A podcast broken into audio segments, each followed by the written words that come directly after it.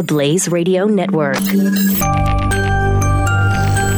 On demand. You're listening to Pure Opelka. Is the handshake heard round the world? Liberals' response to the Trump Putin handshake. This was just after, just after that minute and a half video that kept running in in a loop on CNN was posted online, and uh, this was the reaction of um, the handshake heard round the world. And then, and then, like, Trump, not my president, was looking at Putin and he started blinking. He was blinking at him. And then Putin looked back at Trump and he was blinking at Trump. And they were like both standing there blinking at each other. And it was like, oh my gosh. It's like, it's like Morse code. They're communicating. They're communicating. They're, they're plotting for 220 and I felt so I felt so helpless, you know, like I, I wish I could stop it. just my friend is just ruined. It's just my whole weekend's ruined now. I watched it over and over. I sent it to people. I found the original. I discovered that this is the creation of a Colorado woman who goes by the name Conservative Mama and uh, she's agreed to join us today. And this, this is important because she's a busy she has a busy life. She's a mom. She's uh, apparently a good writer, a very good writer, and a good performer, and a pretty darn good actress. Rachel Keene, is it, or do you pronounce it Kane? No, it's Keene.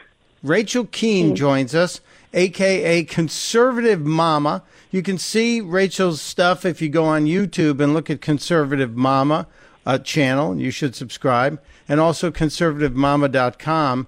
Uh, welcome to the show. Thanks for being so darn flexible because yesterday was a crazy day with all the breaking news. We're happy you're here. Well, Mike, thank you so much for having me on. It's great to be here. Well, I have to ask, Rachel, because I know you're a mom. What, you have three children at home? Yes, I have three little ones. I have a five year old, an almost four year old, and a one and a half year old. you have a, wait. wait keep me busy. five year old, an almost four year old and a one and a half year old?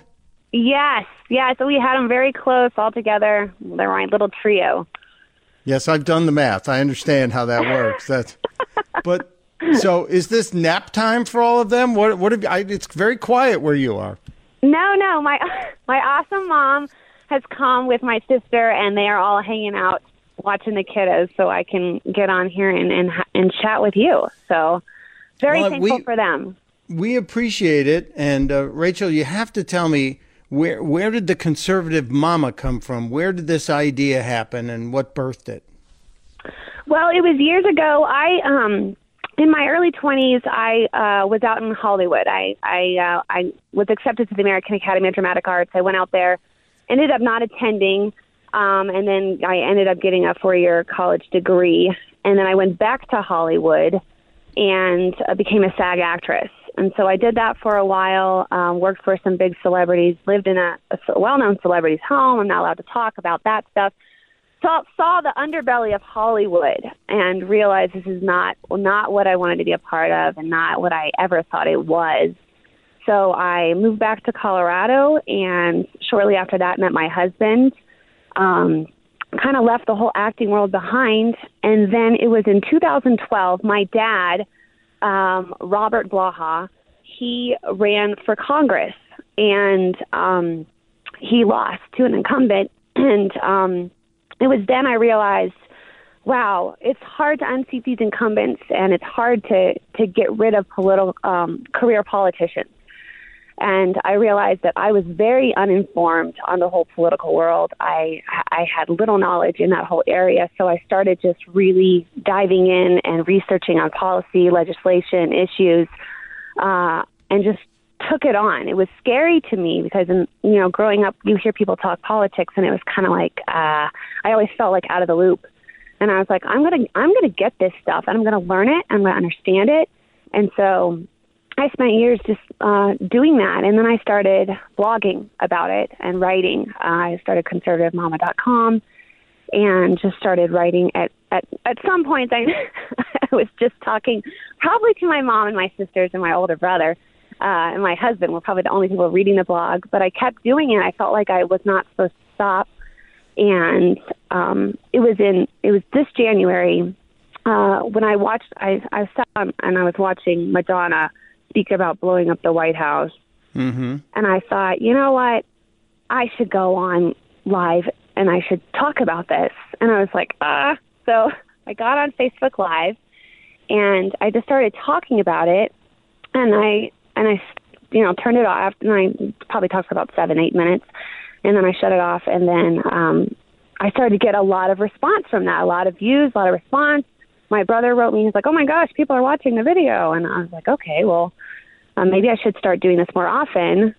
And then I had the thought, you know, why don't I tie in my past with what I'm really passionate about now, and that's you know politics and you know conservative um, values. And I was like, you know what, I'm going to start kind of combining videos and using what what I kind of was trained in in my past with my present.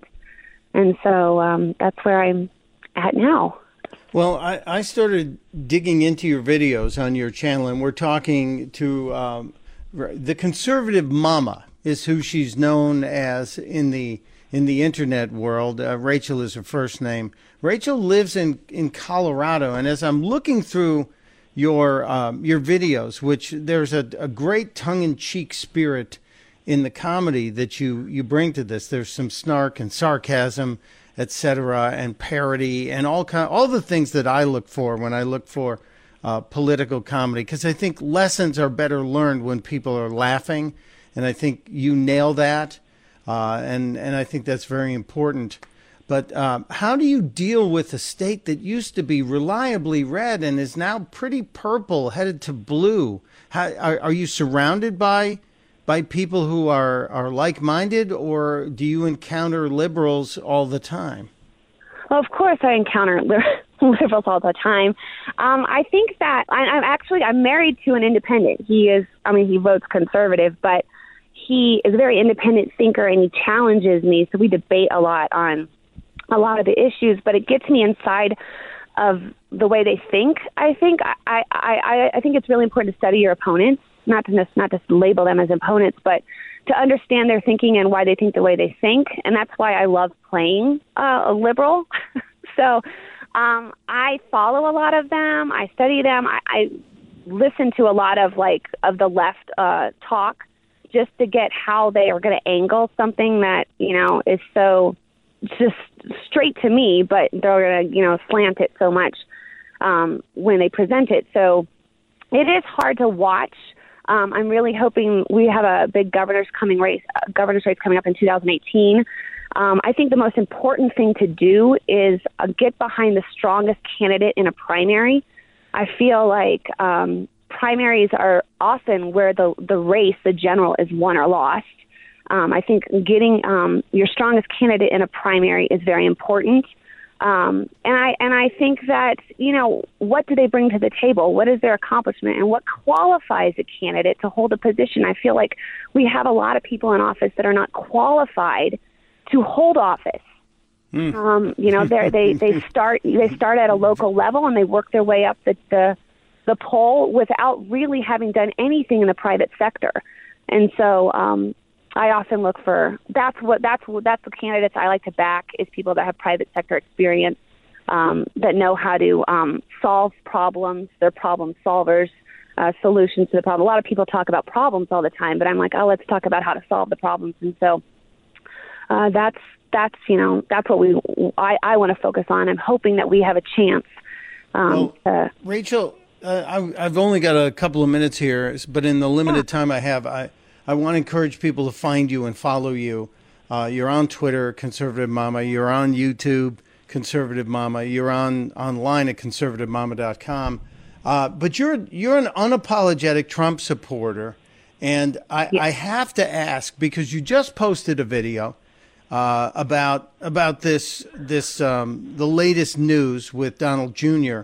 and it appears that are you where do you stand on this? Because I frankly I have problems with what happened because if a foreign government is coming to me, even though yes, my initial reaction is I would love to know the dirt on my opponent. But I, I personally, I have problems with letting Russia come in and and maybe it's just because I'm suspicious of everyone after 25 years of living in Manhattan, but uh, I get nervous when we start allowing somebody that was so recently a big enemy, and I still think uh, uh, a an opponent in our world uh, in our world position. I consider them not to be a, uh, they're more frenemies than friends. Um, where do you stand on the Donald Trump Jr. thing? Do you think are you okay with it, or you think it's a problem or not? Well, what's come up so far is that she had uh, the woman that she met, met with, the lawyer. She had no ties to the Kremlin, um, and I'm thinking, okay, this is a you know this is a woman from a country that yeah we're not friends with them. We're not they're not our besties. But at the same time, you know, I, I want to point out that Hillary was, you know, her group was meeting with Ukrainians. So it's kind of like not not to excuse like oh, what they're doing it, we're doing it. But when you are in campaigns, you do get you do up you do op research. Um, every single camp I've been in part of several political campaigns, sure. and we've always studied the opponent. You get what you can on them. Um, and I think, and I'm, I'm not opposed to op research because I think that the public needs to know what the candidate tries to hide. You know, I think that you know if we, if we keep it all covered up in mass, then we're not voting for the the real deal. So get it out there, whatever it is.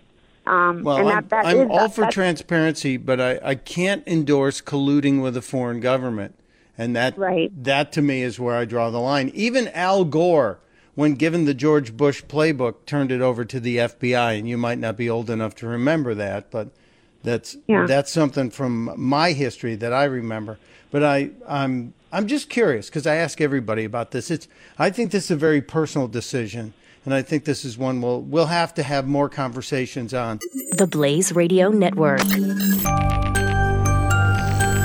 On demand.